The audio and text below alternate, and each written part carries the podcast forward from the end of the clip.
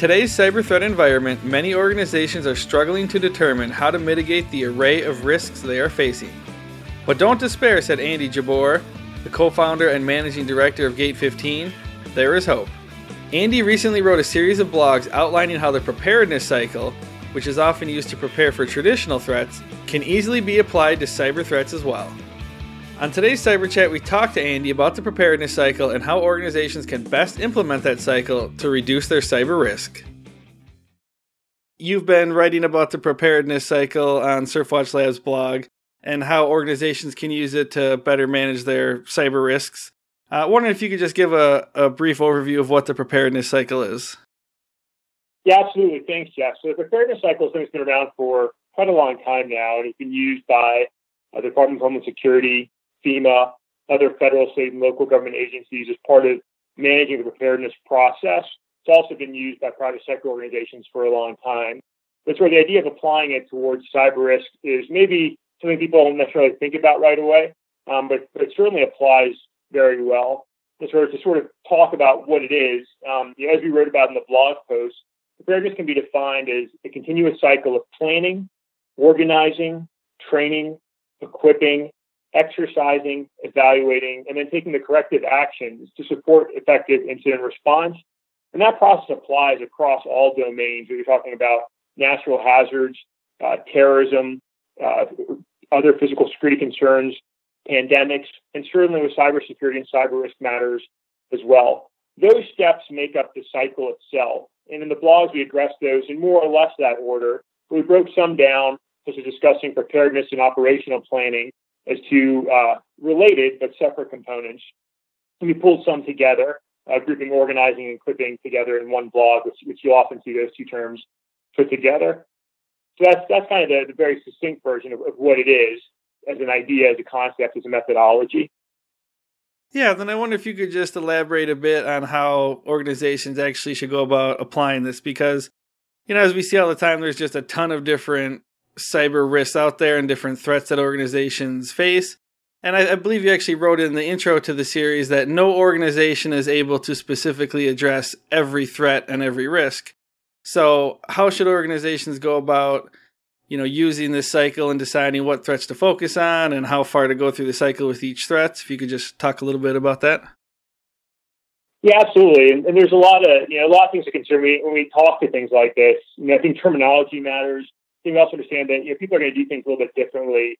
Um, so you know we, we have one approach we like to encourage folks to consider, but there's many ways to tackle this. But we really it all starts with, with a sound understanding of threats, right? And we talk about threats, we talk about risk. Sometimes we confuse those terms. So I like to go back to doctrine I don't trust my own definitions. And so I look at the DHS risk lexicon, and they define their threat there as a natural or man-made occurrence, individual, entity, or action that has or indicates potential to harm life, information, operations, the environment, and or property. All right, so that, that's our starting point. That's a threat. And I think we need to understand the, the broad array of threats an organization can face to include the various uh, cyber threats.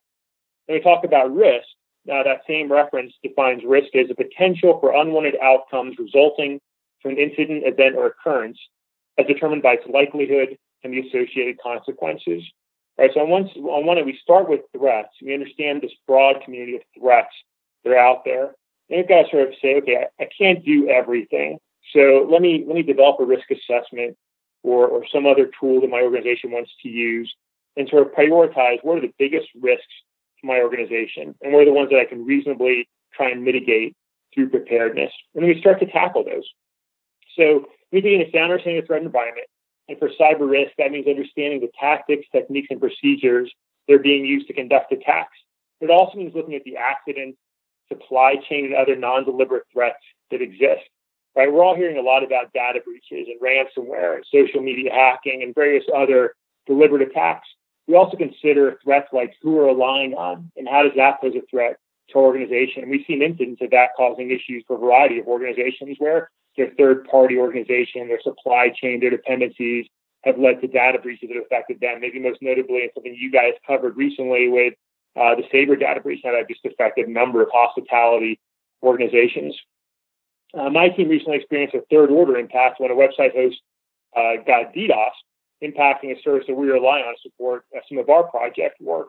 We weren't the target, nor was the affected technology we were using, but we were disrupted nonetheless because there was basically a supply chain dependency was affected, right? And so those things are out there. They can affect any number of ways. Once we understand the broad threats that we as an organization may face, then we can start to assess the risks. And like you just said in your in your question there, no one has time to tackle every threat or to build a plan uh, for every potential you know, situation that may arise. So we need to build adaptable plans and focus on addressing the most important risks. Right, and prioritizing risks, the two most common terms I think we'll hear referred to are either developing a risk assessment or business impact assessment.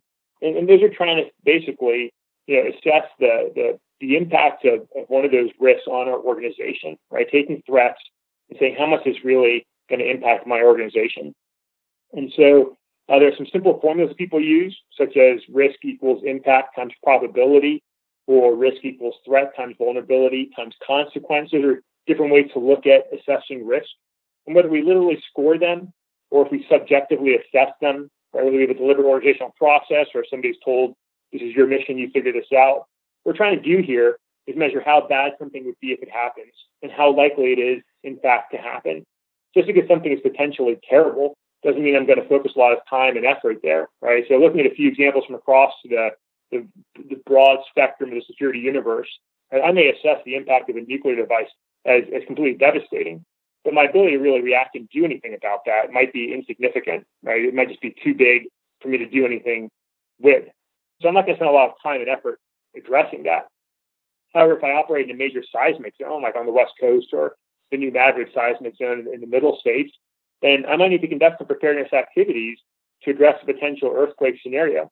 In cyber risk, we can look at the threats we're seeing and try and assess the likelihood of impacting us. A DDoS attack, business email compromise, ransomware, phishing, and so forth. There are some things I probably need to think about and give at least some level of attention and time to uh, to help mitigate the likelihood of those those incidents in my organization. But one of the things we talked about in the uh, the blog a couple times was in the idea of developing a multi-year plan. I mean, they want to develop a basic incident response plan that provides a general basis how to respond, regardless of the type of incident. We can then detail out some specific actions based on where we want to focus. For some risks, we want to provide training and educate staff on both the threats and expected responses. For our greater concerns, we want to take that further exercise specific responses to certain incidents. We can't do all of it, but we can do some. And if we if we're smart, we can try to put sort of things together, to get the most bang for our buck in both our training and our exercises. And one of the ways we can do that is by developing a flexible multi-year plan that can sort of progressively build up, ensure we cover a variety of areas and security concerns, and add enough flexibility to be able to address, you know, evolving and growing cyber risk concerns in our environment you talked about you know trying to get the most bang for your buck. I think obviously all organizations want to try to get that when addressing their cyber risk. So if they're implementing this cycle uh, to try to to do that, are there any I guess common challenges that come up or best practices that they can use to try to to get that best bang for their buck? Yeah, I think I, I think there's a lot of things that we sort of see pretty commonly. I mean, among the common challenges, I think typically preparedness efforts um, are of those areas that tend to be under resourced, whether you're doing it in house or getting external help for something like that.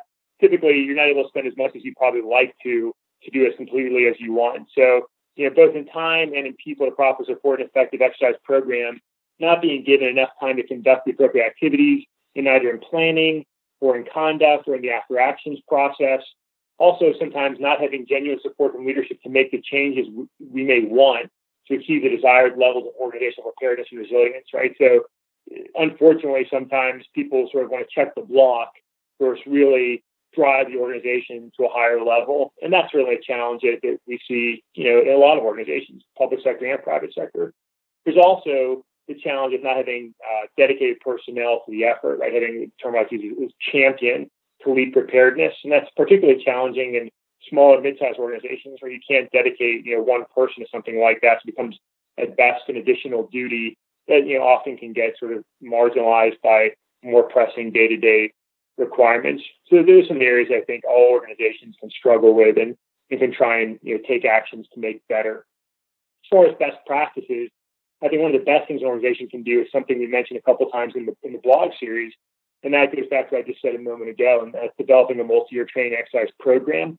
Doing that does a lot, includes forcing deliberate thought as to how to progress the organization towards a desired level of preparedness. And allows leaders to understand that progression, potential budget implications, and to plan and dedicate the needed time to do those activities.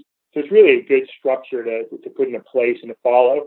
It's also important to have someone champion preparedness. So I was just mentioning, if you can get somebody to commit to that, that's great. In a large organization, that may mean someone leading the preparedness program and then an executive supporting them in the effort. So maybe it has a little bit of authority and can make things happen versus sort of going around and pleading with people, which is often the case, you know, a junior team member might be, be stuck in. It's important that leadership is on board. It's important that someone is responsible for keeping the program moving forward. You know, that might be that one individual in an organization, or it might be a couple people that that sort of operational champion, as well as that executive that can sort of hammer, you know, as needed behind them and, ensure things are getting done towards uh, mitigating cyber risks you close the the series of blog posts talking about the importance of evaluating the progress that you're making and seeking continuous improvement in this process. So, a final question then, uh, big picture. I'm wondering how you would evaluate the cyber threat landscape and the progress that organizations are making, you know, over the past few years in mitigating the, the many risks that they're facing. I think, like like a lot of areas dealing with cybersecurity, um, I think we're learning and we're improving. Uh, this is a relatively new and very fast changing area, and it's a lot less understood than dealing with some of the, the, the longer term things we've seen in the past, like fraud, or as we're seeing in Texas right now with hurricanes or theft issues, where we've got a longer history of sort of what these things mean to our organization.